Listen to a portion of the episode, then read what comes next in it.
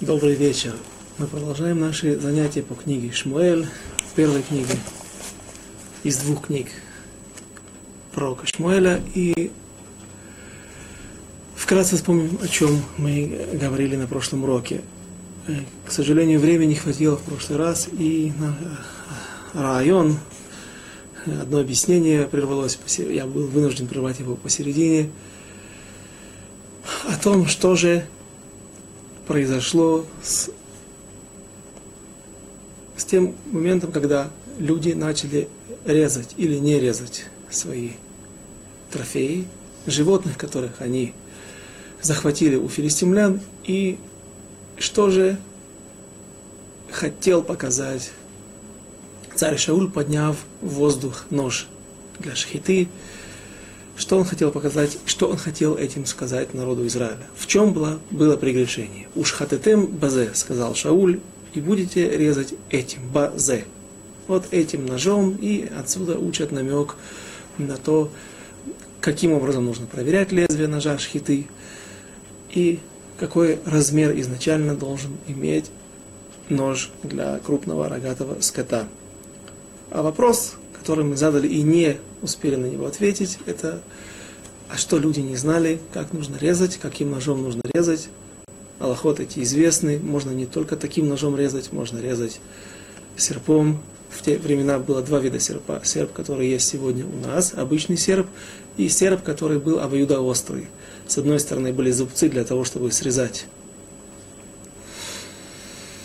пшеницу или другие виды злаковых, а другая сторона острая, как лезвие сабли, лезвие ножа. И вот той стороной, пусть даже изогнутой, а не как наш классический нож, который мы рассматривали в прошлый раз, такой стороной можно резать мечом, хорошо точным, только одно условие должно быть, пусть это будет стекло, пусть это будет даже эм, разрезанный вдоль стебель камыша, если кромка лезвия, то, та, та часть, которая э, перерезает горло животного, она острая не имеет зазубрин, в таком случае можно использовать это для шхиты, и шхита будет кошерная. Мы упомянули о том, что есть такая Аллаха, которая сегодня неприменима. Она имеет отношение только к временам, когда был царь, когда была война, когда был, была дележка, разделение трофеев. После войны все, что солдаты захватывали во время войны, они приносили царю, и царь после боевых действий делил между всеми, по каким принципам это нас сейчас не интересует. Э, может быть поровну, может быть в зависимости от э, внесения в победу, э, но мы приводили одну Аллаху, один закон, который учат из книги Дворим, шестой главы, Э, где написано в 11 стихе, «И убатим лин культув, ашем ло милитим, уборода шело хацавтим». И найдете вы, если вы придете на вражескую территорию, захватите врага и найдете там полные дома, дома полные всего хорошего, всяких хорошестей. Что же будет тогда, если э, и слово кольтув всего хорошего наши мудрецы трактуют, доршим, э, закон Аллаху, которая была приемлема во времена, когда была война, когда были цари, когда была еврейская война в соответствии с Аллахой, с законом, что даже если в доме есть что-то некошерное, например, трефное мясо, мясо свинины или другого некошерного животного, человек может есть. Рамбам пишет об этом в восьмом переке, восьмой главе Аллахот Мелахим, и их войн, э, о законах царей и их войн, он говорит, только добавляет слово, немножко устражает. В ситуации, когда люди будут солдаты голодные. То есть должна быть какая-то причина для того, чтобы разрешить не в обычной ситуации неразрешаемое мясо или еду. Что же произошло здесь? На основании этой Аллахи, этого закона, можно попытаться объяснить, что же хотел, чему хотел научить и показать Шауль показал нож. Прекрасные люди знали, что такое шхита, как резать, какие, какая при этом Аллаха, э, то есть все нюансы. И возможный вариант, возможный ответ, он такой. Когда разрешено людям есть животное некошерное? Или, да, пусть это будет кошерное животное, но убитое некошерным способом. Например, зарезанное некошерным ножом или же просто убитое, э, застреленное, задушенное током, как сегодня убивают в Швейцарии, и запрещают евреям, местным евреям шхитовать животных, и из-за этого мясо там очень дорогое, приходится завозить его из Франции. В Швейцарии считают, что мясо, э, что этот способ убийства животных током, он более гуманный. Э, так вот, если животное убито не кошерным путем, его можно есть. Шауль говорит, ишхатетем базе, показывая им нож. Нет, вы должны в этой ситуации резать, ибо сейчас мясо запрещено в, пищу. Почему? Потому что та Аллаха, тот закон, о котором мы говорили, что можно есть убатим, лим, культув и дома, наполненные всем хорошим, э, она распространяется только на, на, на, на тот момент времени, когда э, люди захватывают что-то, но это еще не принадлежит им. С одной стороны, это трофей, но это трофеи, которые принадлежат всему народу, принадлежат царю.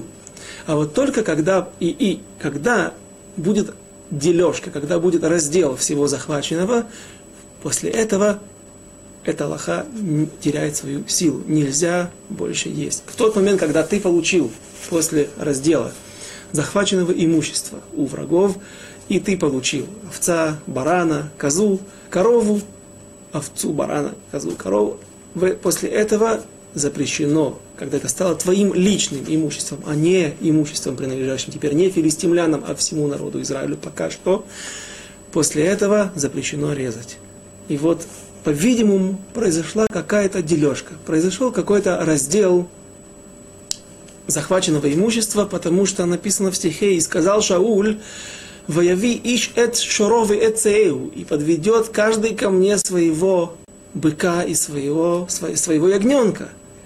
Машмат, слышно, слышится отсюда, что э, шоро, быка его, то есть бык уже стал принадлежать человеку после того, после захвата. Возможно, когда можно самим попытаться объяснить, смоделировать ситуацию, что же там произошло. Ведь был цом, был таанит, был пост, был запрет на употребление воды, еды в пищу. После того, как до конца дня. После того, как вышли звезды на небосводе, теперь э, закончилось время этого постановления, и, конечно же, люди хотят есть. Теперь нет никакой возможности, нет никакой необходимости продолжить это мучение, мучить людей, народ, которые измучены тяжелыми боевыми действиями, погони э, на, на, на многие десятки километров с иудейских и гор, э, с иудейских бенеминовских гор, с гор Ефраима и до самой низины, до самой равнины при, при, прибрежной, извините. После этого, возможно, было, э, как было какое-то спонтанное деление имущества для того, чтобы каждый взял себе животное и разделился группами и начали резать и есть. И вот здесь, по-видимому, была ошибка людей. Конечно же, не знали, что нужно резать, можно, нужно резать и как резать но они не знали, что сейчас есть обязанность резать этих животных, потому что думали, что пока что еще распространяется та Аллаха, тот закон, который разрешает употреблять в пищу некошерных животных или животных, зарезанных некошерным способом. И вновь я хочу привести Азгара, предупреждение о том, о то предупреждение, которое пишет нам, объясняет нам Рав Мейр Симха из Двинска, из Даугавпилса современного, из Латвии, который много лет назад, больше ста лет назад, был, находился в, в этих местах, в Литве, и э, написал книгу Меши Хохма, объясняющую, э, комментирующую Тору. И там он на этот стих у Батим Лим Культу, в дома, которые полны всего хорошего, э, откуда учат разрешение употреблять в пищу некошерное мясо, во время боевых действий э, Раф Мер Симха из Двинска трактует так. Следующий стих, следу, э, стих, который следует после этого стиха, он говорит так, и не остерегайтесь, чтобы не забыть Всевышнего. Принято так, это один из способов трактования Торы нашими мудрецами, нашими паршаним.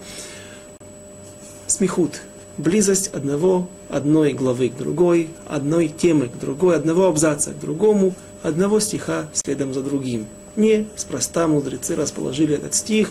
Рамер Симха из Двинска говорит, говорит Машихохма, что хотят наши мудрецы, Тора хотела намекнуть этим, что все равно, если ты съел такое мясо, потому что был разгорячен боем, жаждал трофеев, жа...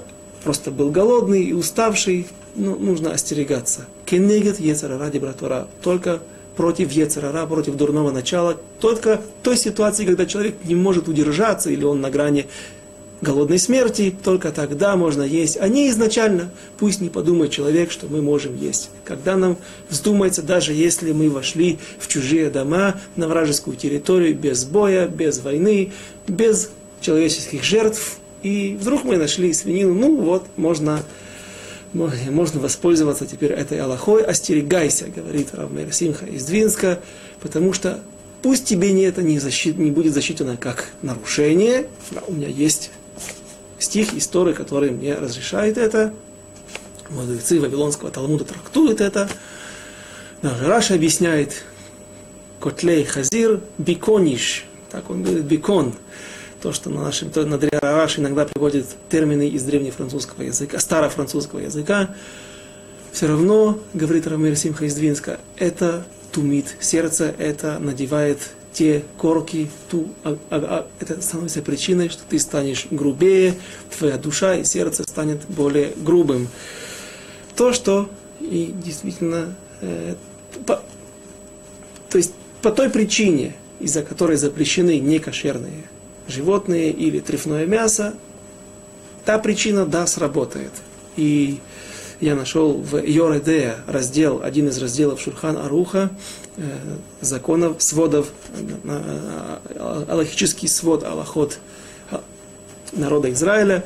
В Йоредея написано в 81 параграфе о том, что мать, которая кормит ребенка, и ей по какой-то причине нужно употреблять некошерное мясо в пищу или некошерные продукты, пусть она не кормит ребенка в это время, пусть даст ему виталак, даст ему матерну, другие продукты, или пусть наймет кормилицу, потому что это передается ребенку, и это оказывает пагубное влияние на его душу, на его будущее развитие, не физическое, а духовное. И известная история которая описывается в Вавилонском Талмуде, в Масехет Хагига, Масехет Хагига, о, о том, как был Ахер, другой. Был Элиша бен Авуя, такой мудрец, величайший мудрец Торы, который э, сбросил ярмо небес и стал человеком, нарушающим Тору. И спрашивают наши мудрецы, почему же, что же произошло с этим человеком, который достиг величайшего уровня, величайших вершин в познании Торы. И вдруг на таком уровне он сломался. Было бы это в начале пути, это было бы понятно, может быть.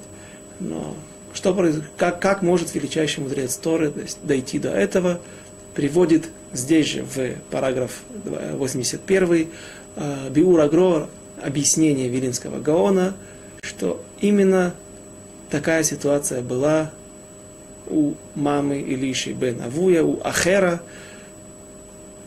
что когда он был младенцем и сосал ее грудь, она ела некошерные, некошерную еду.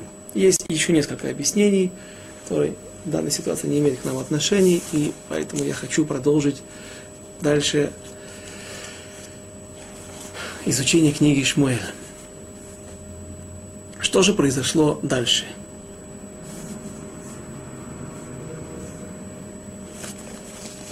Стих 36, Лама 2.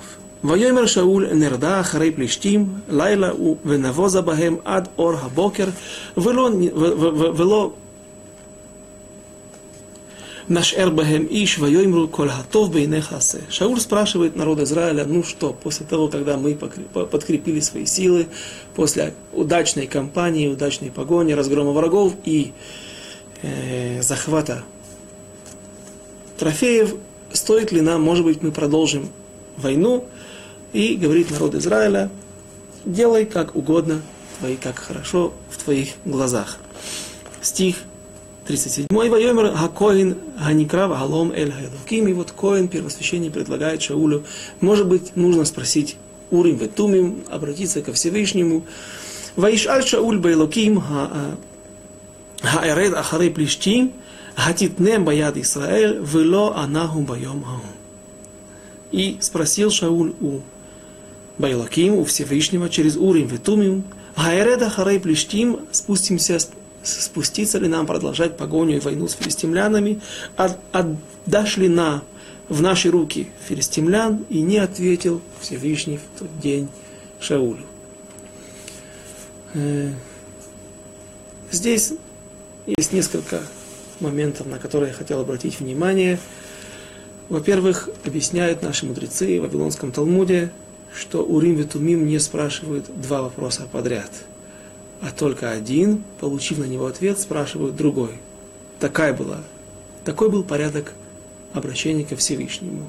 Здесь же мы видим, что Шауль спрашивает, а погнаться ли мне за филистимлянами? Первый вопрос. И второй, дам ли, а, а предашь ли ты их в руки мои?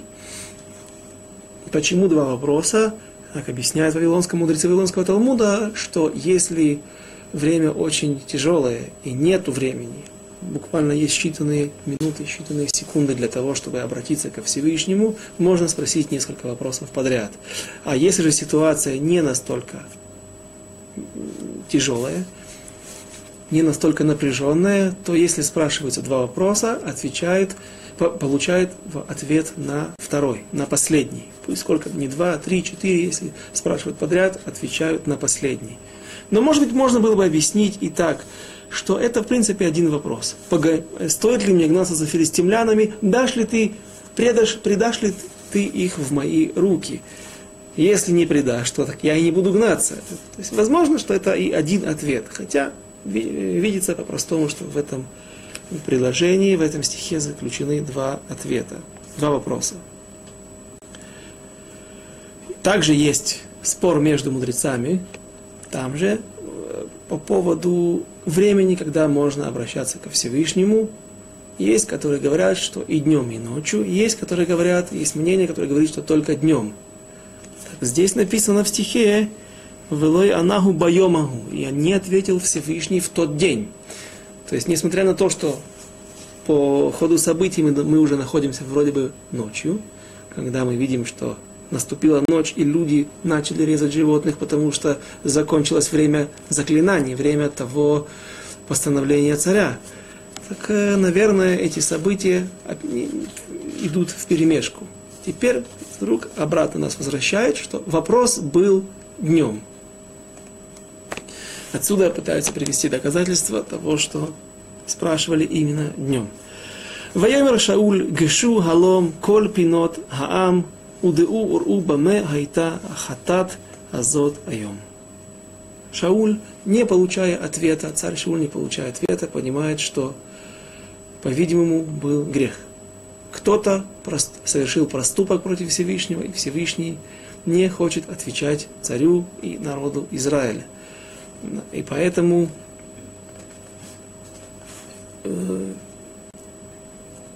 такие события были во время описыва, э, такие события описаны в книге Иошуа, когда был захвачен город Ерехо, и после этого народ Израиля идет войной на следующий город, захватывать следующий город, э, Кнаанейский город Ай, и там гибнут 36 человек, 36 праведников народа Израиля. Это было большое, большое, э, большое поражение.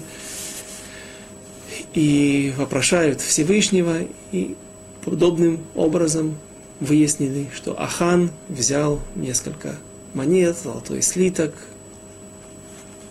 дорогой плащ шерстяной. Поэтому Шауль Шаулю понятно, что если Всевышний не отвечает, значит был грех. Если есть какая-то проблема э, со стороны Всевышнего в его проявлении его воли к нам, значит есть проблема среди народа Израиля. И следующий этап, следующий шаг, Шауль начинает выяснять, кто же согрешил, в чем же проблема, для того, чтобы лесалек, убрать проблему и, возможно, найти милость в глазах Всевышнего и продолжить боевые действия.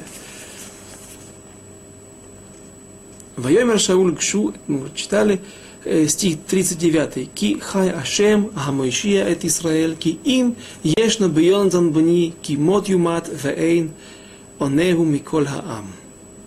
Шауль, разумеется, сразу же бросает свое подозрение, подозрительный взгляд на своего сына Йонатана. Йонатан, как мы уже увидели, дважды действует самостоятельно, не спрашивая отца, что же произошло первый раз? Мы это помним, Йонатан убивает представителя, дипломата филистимлян, тем самым э, раздувая огонь войны.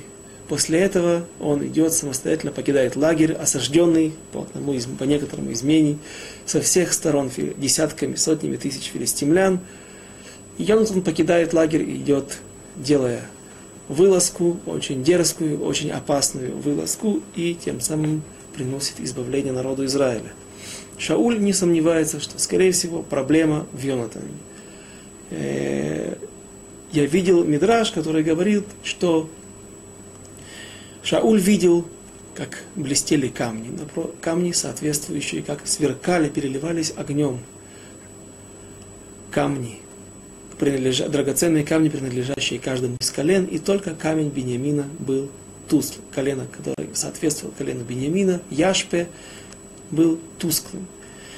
И из-за того, что он был тусклым, э, Шауль понял, что проблема в колене Бениамина, и, разумеется, возможно, в его сыне у, у Йонатана. Но народ, мы видим из 39 стиха, народ не захотел выдавать Йонатана. И не, если бы просто Йонатан был виноват, попросту, Йонатан приступил, совершил преступление, нарушив, закли, э, заклина, нарушив э, постановление царя, никто не имеет права его покрывать, даже если у тебя личные симпатии к нему, потому что он преступник. Но, во-первых, можно было по-разному расценить, объяснить смысл постановления царя Шауля. Как мы читали в этой главе, в начале 14 главы, Шауль говорит, тот, кто возьмет, давайте вернемся, почитаем точно,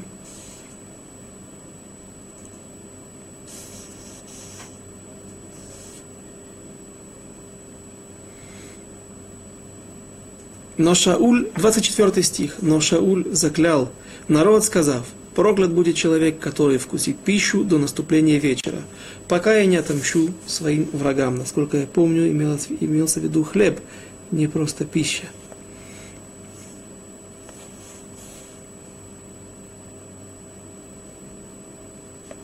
Да, э, в, в, в тексте написано так. Ашер йохалехем ад хаэрев не написано, что нельзя пить, не написано, что нельзя есть другие виды еды, кроме хлеба.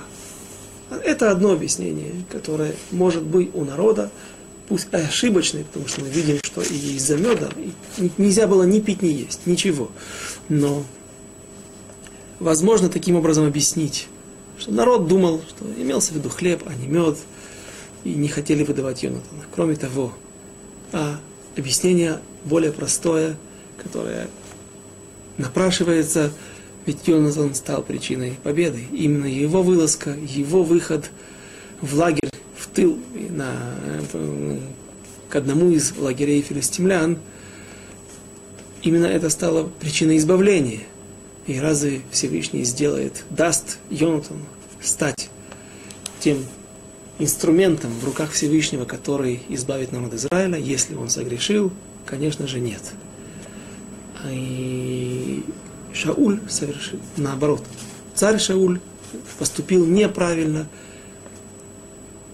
в тот момент, когда он заклял народ не есть, не пить в тот день.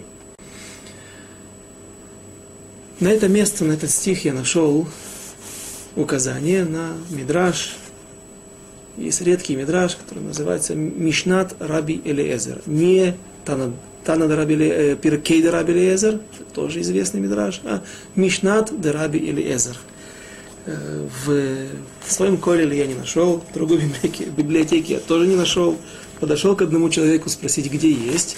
Сказал, тут есть такой еврей, Ильяу Фельдман, у него есть все мидрашин дома. Я ему позвонил на следующий день, сегодня утром я имел в Колеле этот мидраж, и что же я там нашел? Как раз вещь, которая имеет к нам, отношение к нам. Это я успел переписать. Говорит Мишнат Раби Лезер на странице 285. Поскольку э, мы находим у Шауля, что установил пост над всем народом не по правилам. Наш, э, наши мудрецы, Раби Лезер, он был один из величайших мудрецов, был Тана, он говорит о том, что описывает многие посты, о том, как они устанавливались, и говорит, что причина для установления, легитимная причина, законная причина для установления поста, ведь это отягощает народ, только когда есть беда. И он говорит, мы находим у Шауля, что он не, во, не э, сделал пост, заклял народ, чтобы не ели не пили не во время беды. Почему это было не время беды? Написано, и спрятались, народ, спрятались израильтяне, спрятался весь народ. Кто в яму, кто в канаву, кто в пещеру, а кто переправился даже за Иордан. Это неприятно, это грозит опасностью, но нету несчастий, пока что нет.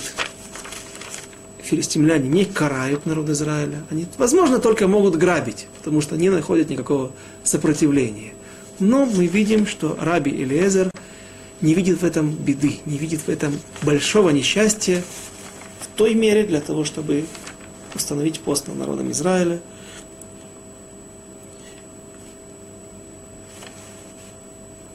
И написано дальше в Мишнат Раби Лезер, и в заслугу Йонатана было избавление, что пошел на самопожертвование ради Израиля, было послано это избавление. То есть Раби Лезер обвиняет Шауля в неправильном при увеличении своих полномочий царских, несмотря на то, что он царь, и все, что он устанавливает, это имеет силу, если это не совсем, не абсолютно противоречит Торе и ее законам, но делать это в данной ситуации было нежелательно. Наоборот, Раби Лезер из Мидраша, Мишнат Раби Лезер восхваляет Йонатана и называет именно его причиной победы над филистимлянами. Что же произошло дальше? Йонатан, э, царь Шауль, пытается дальше выяснять, кто же виноват.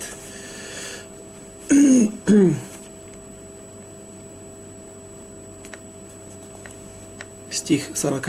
«Вайомер эль кол Исраэль, атем тию леэвер эхад, вани вайонтан бнини е леэвер эхад, вайомру гамель шауль, гатов бейнеха асе». Шауль говорит, что я был с одной стороны, вы, я с Йонатаном, мы будем с одной стороны, а весь народ Израиля, я думаю, что здесь более точно, это не написано воочию, но, наверное, было бы правильно сказать в соответствии с тем Мидрашем, который говорит, что только колено Беньямина было, на него пало подозрение в самом начале, потому что его камень не светился. Э, весь народ имеется в виду все колено Беньямина, а будет с другой стороны. И вот бросается жребий. Что же такое жребий? Имеем ли мы право бросать жребий и как на основании этого жребия мы можем устанавливать закон и даже устанавливать смертную казнь? Ведь Шауль чуть не убил своего сына на основании жребия. Эм. Есть Сефер Хасидим, Сефер, который принадлежит к эпохе Ришоним, знаменитый мудрец Раб, Рабейну Иуда Хасид, если я не ошибаюсь, это также Тосфот Рид. У него есть два источника. Это книга, в которой он описывает различные законы, различные аллахот. И вот в двух местах, в двух параграфах упоминается о жребии. Симан Тав Рейш в параграфе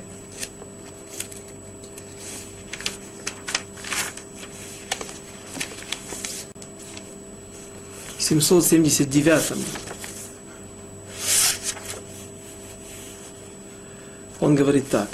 Сфина, я сразу переведу на русский язык, если люди находятся на корабле, и вдруг видят, что начался шторм, и все корабли вокруг находятся в спокойствии, они плывут, и на них не воздействуют волны или ураган, а только их сфина, только их корабль пытается, э, волны пытают его, пытаются его уничтожить, разломать, утопить.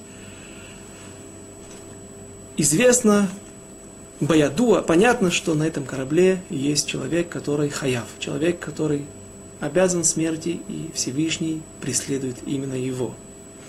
Тогда, нужно, кстати, эта ситуация в точности напоминает нам ситуацию, она взята из пророк Йона, когда он Йона, Йона бен Амитай,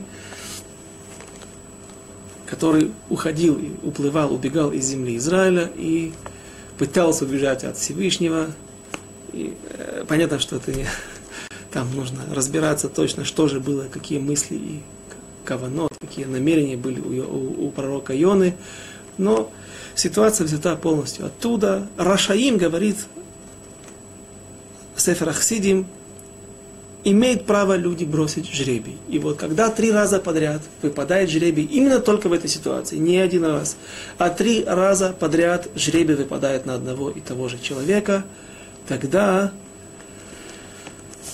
имеет право бросить его в море. То есть полностью ситуация, которая описывается в, в, в книге Йона. Но есть противоречие в самой книге, в Сеферах Сидим есть противоречие.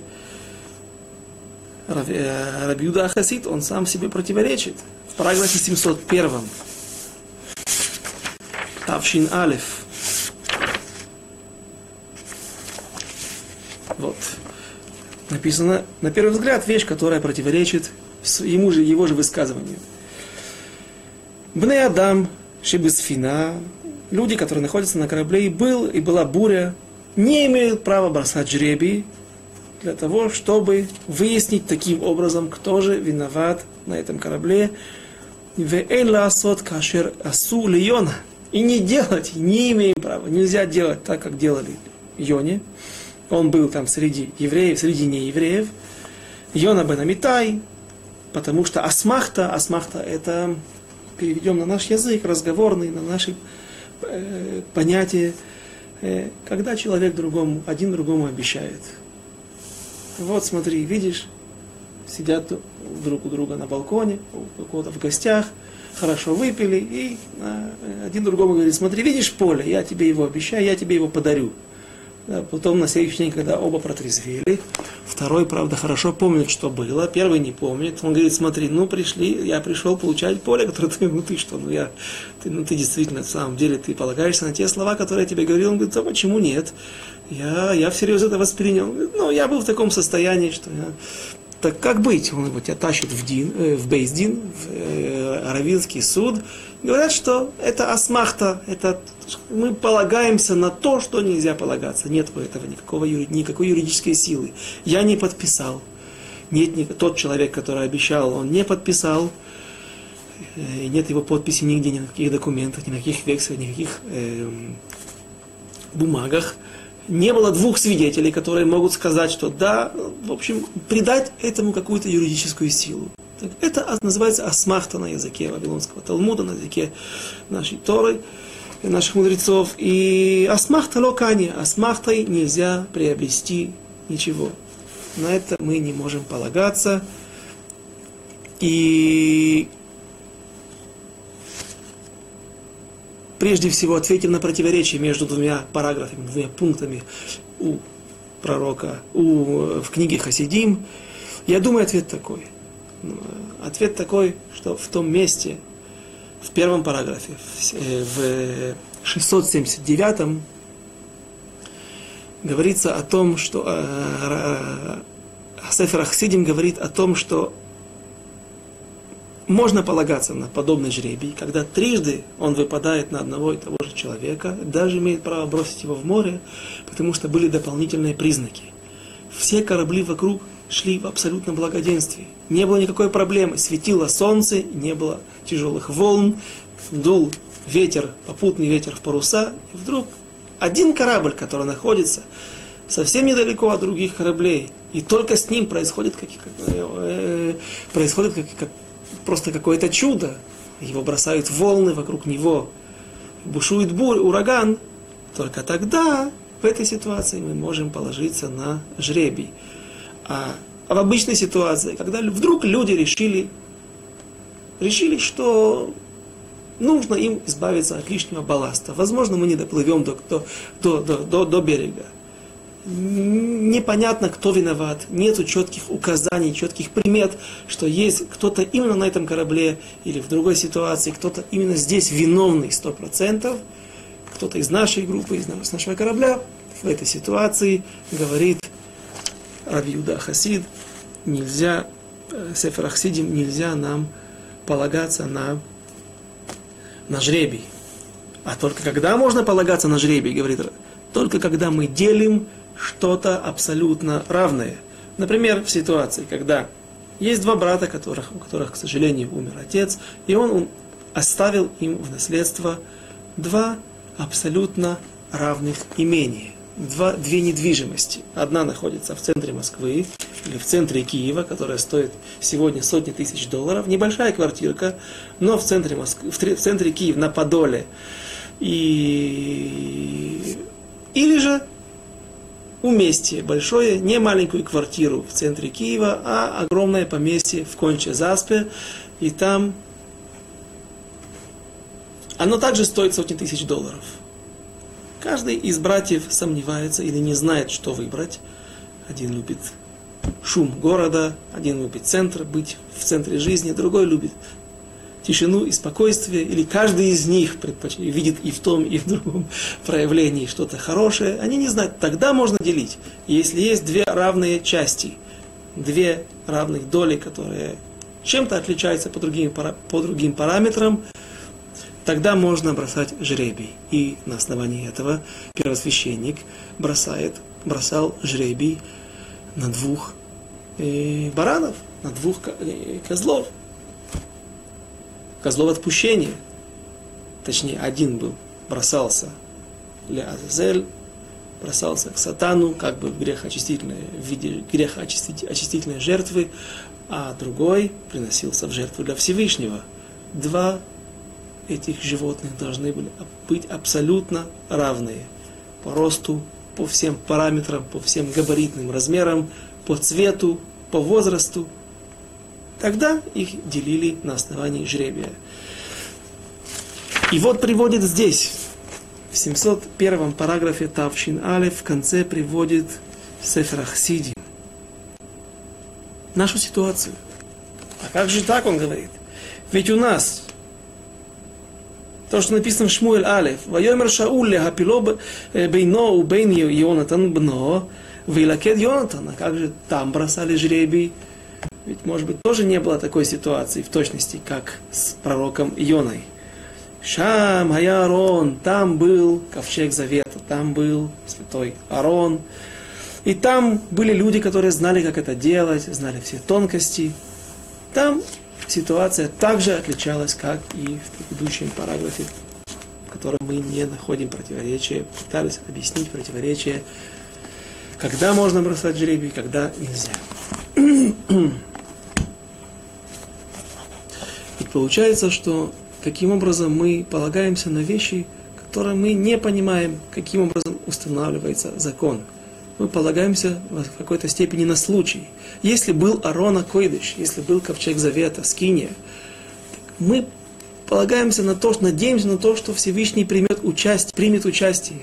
И там написано, что нужно молиться, нужно молиться для того, чтобы случайно, не дай Бог, не выпал на жребий на, тот, кто, на того, кто не виноват. И... Но попросту какими-то чудесными или получудесными способами не устанавливают закон, не выясняют истину. Например, в ситуации, когда два человека держатся за талит, шнаим, охзим, талит, эхад, двое держат какой-то плащ, какую-то вещь, и каждый утверждает, что она моя, и нет у нас никаких доказательств о том, кому принадлежит вещь, никакой улики в чью сторону склонить. Чашу весов, тогда мудрецы говорят, хорошо, разделите пополам. Ну, если это шарф или плащ, не нужно его разрезать, наверное, продадут его деньги разделят пополам. В общем, каким-то образом делят пополам. В этой ситуации это не является гаданием. Ведь один из них действительно является хозяином, другой нет. Каким Хорошо, поделите пополам. В этой ситуации есть самхут, есть сила у Бейздина, у Равинского суда, легавкия, сделать это ничейным, и после того, когда стало это ничейным, такая диктатура, равинская диктатура, ситуация, когда мы не можем достичь какого-то результата, и с одной стороны мы не можем лизакот, эм, оправдать кого-то, с другой стороны мы не можем кого-то обвинить, тогда делаем поровну. Опять же, для чего это привел? Чтобы сказать, что здесь не происходит чудо. Мудрецы просто делают это ничейным. После этого, когда... Есть такое понятие эфтин, эфкер, э, эфкер безин эфкер. Эфкер это ничье. Когда это стало ничье, Бейзин приобретает это в свои руки, суд, и дает каждому половину. И вот недавно, позавчера, в субботу я учил Рамбана, смотрел комментарий Рамбана на недельную, будущую недельную главу Насо, и я обратил внимание, увидел для себя, нашел для себя новость, о которой, но хидуш, о которой говорит Рамбан, что в книге, в, в недельной главе Насо рассказывается о заповеди Сота, да, женщина. Это мы упоминали на самых первых, на наших первых уроках, о том, как Хана обещала пыталась угрожать Всевышнему. И сразу же раз, э, горько сожалела об этом, расплакалась. Нельзя ставить ультиматум Всевышнему, это не поможет. Но о том, что она может стать сотой и так далее, не будем упоминать, все, не входить во все нюансы.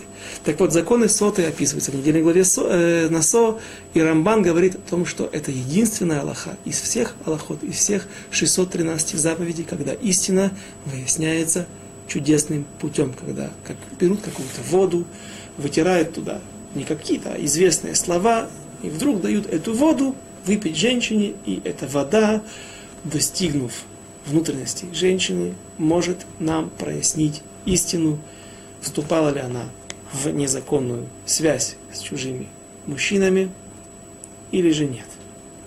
Это единственный случай. В других ситуациях это делать нельзя, так же, как и в бросании жребиев. Теперь продолжим дальше. В данной же ситуации все выполнилось в соответствии с законом, в соответствии с Аллахой, и царь Шауль чуть не убил своего сына. И 43 стих. Вайомер Шауль Эль Йонатан. Вайомер Шауль Эль Ашем Элакей Исраэль Гава Тамим Вейлакед Йонатан Шау Вешауль Вегаам Яцу Вайомер Шауль Гипилу Бейни Бен Йонатан Йонатан Бни Вейлакед Йонатан И был пойман, точнее выпал жребий на Йонатана. Вайомер Шауль Эль Йонатан Хагидали Меасита Шауль делает короткий короткое расследование во время полевого суда, который, как известно, быстрый и не, не, не, не очень усердствует для того, чтобы разобраться, что произошло. Агидали Меасита, скажи мне, что же ты сделал? Вайомер э, Ваягет ло Йонатан Вайомер Таам Таом Таам Тибельце Амате Ашер Бияди Меат Дваш Инейни Амут. И вот Йонатан чистосердечно признается о том, что, в том, что он сейчас во время этих боевых действий, которые были во время светового дня, он вкусил мед, нарушив тем самым запрет его отца. А если мы скажем, ну как же так, ведь он вообще не присутствовал во время этой заповеди, во время этого заклятия, запрета, то я в прошлый раз остановился и обратил внимание на стих, в котором Йонатан говорит после того, как народ упрекает его, останавливает его, предупреждает, что остерегайся, твой отец заклял народ, чтобы не ел и не пил. Йонатан говорит, отец не прав. Тем паче, если, 30 стих, тем паче, если бы ел сегодня народ из добычи врагов своих, которую он взял, то не был, то, то небольшим ли, не большим ли было бы поражение филистимлян. Из этого момента мы видим, что Йонатан перестает быть человеком, который по ошибке нарушил закон, теперь он становится нарушителем бемезит. Как будто бы он злоумышленно приступил этот закон, эту Аллаху, это постановление своего отца. И Йонатан, зная это, говорит со смирением, да, отец, я виноват, вот я готов умереть. Вайомер Шауль, коль я Луким, и сказал Всевышний, э, и сказал Шауль, так сделай, поступит Всевышний, выхой Йосиф, кимот имот тамут Йонатан. Пусть такое зло сделает мне Бог, и даже если, и даже еще больше, если ты, Йонатан, не умрешь.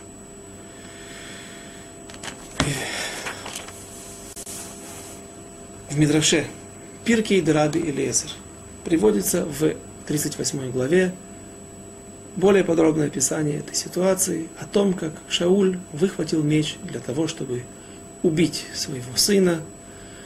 Именно меч, потому что Йонатан, нарушив постановление царя, вошел в категорию тех преступников. Он проходит вверх по статье Уголовного кодекса, еврейского уголовного кодекса, которым он, который гласит о том, что все те люди, которые нарушают постановление царя, входят в категорию Мордей Бемальхут. Приступившие, те, которые восстают против царства. И такие люди Э, их казнь именно мечом. Все, все, каждый момент, каждый нюанс, он просчитан, он записан неспроста.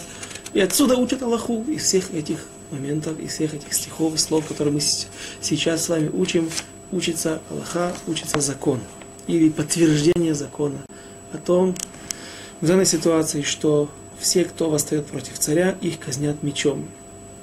Вайомер Гаам Эль Шауль, Хайонтан Ямут, описывается, продолжает описывать э, нам эти события Пирки Раби Эзер.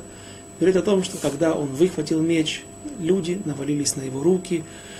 Все, кто находились при этой сцене, были приближенные царя Шауля и не дали ему выполнить этот, этот, этот э, исполнить смертный приговор, утверждая, разве Йонатан умрет. Тот человек, который стал причиной избавления, не может быть, не, не может быть убит, а есть у него причина для помилования.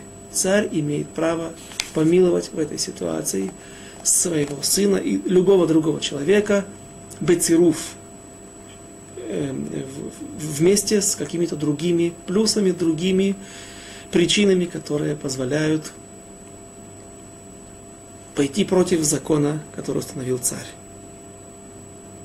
Воевду и выкупили, народ выкупил. Написано, что народ принес количество золота, количество золотых украшений, драгоценностей по весу самого Йонатана, сколько он сам весил, и столько же принесли золота, и таким образом выкупили Йонатана. Есть мнение, что в Евду принесли жертву вместо Йонатана. Йонатан должен был умереть, поэтому уничтожили другое животное вместо человека, Подобную ситуацию мы встречаем во время Акидат Ицхак, жертвоприношения Ицхака, когда что-то было предназначено для жертвы, и пусть Всевышний помиловал Авраама Вину и Ицхака Авину, для того, чтобы не принести их в жертву, но в этот момент они находят другого барана для того, чтобы Аяль, чтобы принести вместо Ицхака на жертвенник это животное.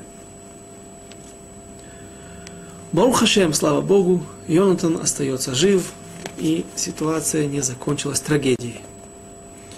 Дальше. Ваял Шауль меахарей плештим, у плештим алху лимкамам. И народ, народ ушел, э, увидев, что сегодня Всевышний не отвечает царю Шаулю. Шауль понимает, увидев в то время, что филистимляне начали усиливаться против в боевых действиях против Израиля, не было сията дишмая, не было помощи с небес, и Шауль возвращается во своясь, возвращается в пределы народа Израиля. Филистимляне же, пораженные, но не добитые, уходят к себе в Эрец Плештим, в свои города. И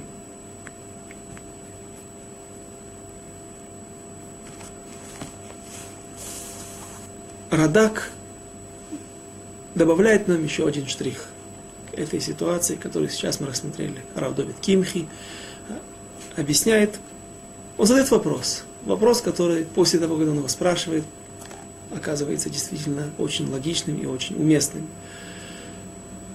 Если мы видим, что Йонатан не виноват, как же Урим Ветумим, или жребий, выпал трижды именно на Йонатана. Тем самым Всевышний указал, как бы, что Йонатан таки да виноват. Это, некое, это не некое, это противоречие. И Радак объясняет таким образом. Йонатан действительно не был виноват. Он не присутствовал при этом. Он попробовал, он только попробовал, он только вкусил. Это не является вообще едой рассказывают, вспоминается история о том, как еще до основания государства Израиля, в начале этого века, была знаменитая поездка по зарождающимся, по э, поселениям народа Израиля, сионистского движения в, в, земле Израиля. Ездили величайшие мудрецы, которые жили тогда на территории Святой Земли. Рав Зоненфельд был со своим сыном, и также в, этом, в, в этой группе был Рав Кук. И вот Рав Кук тогда, по-видимому, жил в город Яфо, пригород Тель-Авива. На самом деле Тель-Авив когда-то начинался как пригород, вышел из города Яфо, отделялся от него. И после этой причина и цель поездки была такова, великие, большие мудрецы Торы ездили по поселениям, по тем местам, где еще теплится какая-то еврейская жизнь, где живут евреи, которые, которым посчастливилось избежать катастрофы или посчастливилось добраться до Святой Земли. Но многие оставляли заповеди, оставляли Всевышнего. Вот они ездили с такими семинарами, как мы назвали это сегодня, для того, чтобы приобщить людей к Торе для того, чтобы вернуть их к соблюдению заповедей и приблизить их ко Всевышнему. Когда же после большого крюка, после поездки через, по, по северу, по Галилее, они добрались до города Яфо, где жил Равкук, так Рав Зоненфельд был угощен чаем. Хозяйка жена Рава Кука Ребецин принесла стакан горячего чая. И Равзонанфельд пил этот чай маленькими глотками. Когда они вышли из этого дома, из дома Рава Кука, сын Рава Зонанфельда удивился. Он очень был изумлен. Ведь сегодня есть Йорцайт, сегодня у тебя есть тот поминальный день, когда ты, когда люди, евреи, читают Кадиш в синагоге, в тот день, когда умер отец или мать, или другие близкие родственники, тогда ставят свечку. Это называется на идиш у ашкенадских евреев йорцайт. И вот Рав Зоненфельд всегда вел себя таким образом. В этот день он постился. И как раз в этот день был Йорцайт по одному из близких родственников, которые уже ушли в мир иной, в мир Маулам Шикулотов. И вдруг он видит, что, а сын видит, что отец получает стакан чая, и он пьет его. На изумление отца, на изумление сына, Рав Зоненфельд, Рав Иерусалима ответил таким образом. Во-первых, было бы неприятно, если бы я не отпил этого чая, потому что как есть заповедь поститься и помнить, помнить о своих родственниках, о своих близких, которые уже ушли и не с нами. Точно так же есть заповедь не обижать хозяйку, не обижать, не позорить других людей. И кто знает, как люди бы отнеслись, как люди потом бы расценили мое поведение, ведь Рав Кук был сионистом, был не совсем э, того направления, тех взглядов, какие были у Рава Зоненфельда. И может быть он не полагается на его дом, на его кашрут. Я приведу такую ситуацию, которая более, более близка к нашим временам. Ситуация просто смешная. В Америке был величайший мудрец Торы Рав Мойше Файнштейн. Рассказывают, что Стайплер, величайший мудрец Торы в земле Израиля, который э, не с нами уже больше, более 20, 20 лет, когда приехал Рав Мойше Файнштейн в землю Израиля, говорят, что Стайплер поехал и. Э, встретив его в Бенгурионе, в аэропорту, и благословил на него благословение Ашир Хилек Михахмато, благословение, которое, благословение, которое благословляет на величайших мудрецов Торы. Сегодня, говорят, больше после этого случая никто ни на кого сегодня не благословляет. Так вот, Равмойший Файнштейн пил молоко, как все евреи, которые пьют молоко. В Америке были две фирмы, известные две фабрики, которые поставляли кошерное с экшером под наблюдением еврейской ажгахи, еврейского наблюдения молока.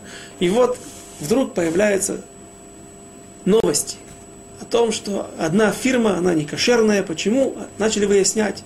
Люди, перестали, евреи, перестали покупать молоко этой фирмы, начались убытки. И представители этой фирмы пришли к Равмойше Файнштейну. В чем же дело? Почему ссылаются на вас, что оказалось, оказалось так? Рав Мойше Файнштейн утром во время завтрака или в какой-то другой ситуации хотел выпить кофе с молоком или просто молока. И вот он тянется к одной коробке, к одному тетрапаку и берет коробку и ставит на место эту пустую пачку. Я уже проговорился. Ставит ее на место и берет другую, наливает из нее молоко.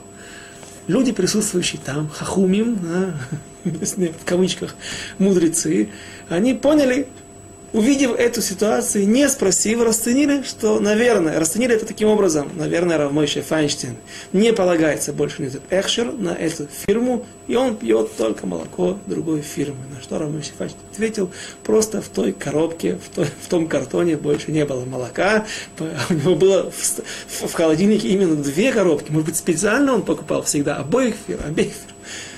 Одной не было молока, поэтому я взял, налил из той, которой было молоко.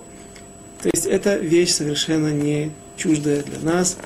Нужно всегда очень остерегаться, чтобы не чтобы избежать разных кривотолков, не, неправильного понимания. Поэтому сказал, ответил Зоненфельд своему сыну, смотри, если бы я не отпил, если бы я не пил чай, не принял угощение Ребецен, то тогда бы могли подумать, наверное, он не полагается на кашрут в этом доме или просто не уважает этот дом.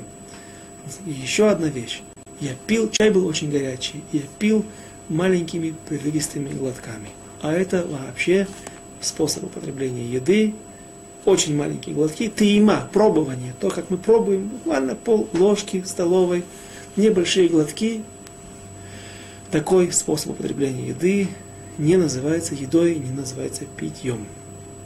Поэтому Йонатан вообще, можно сказать, что он не ел, а написано там, что он таам, он окунул палку, отломил кусок соты медовой, соты, э, пчели, пчелиный сот и немножко попробовал. Даже это маленькое пробование дало ему так много сил. Что же нам, как мы ответим на наш вопрос Радака? Радак говорит так, что люди видели, что он кушает – и немногие могли бы понять вот этот вот весь ход событий, как мы сейчас объяснили. Сказали бы, нет, он, наверное, он ел. А теперь, когда царский сын нарушает законы царя, ему все, все прощено. Если бы Йонатан не попался, то ему было бы все прощено, и люди сказали бы, ну, почему? Потому что он царский сын. И чтобы отмести эти подозрения, Йонатан таким образом Всевышний сделал сивев, как говорят на иврите, обстоятельства для того, чтобы очистить его от различных подозрений. Спасибо. До следующих встреч. На следующем уроке мы занятиями без раташем приступим к теме Амалека и многих нюансов этой тяжелой заповеди. До свидания.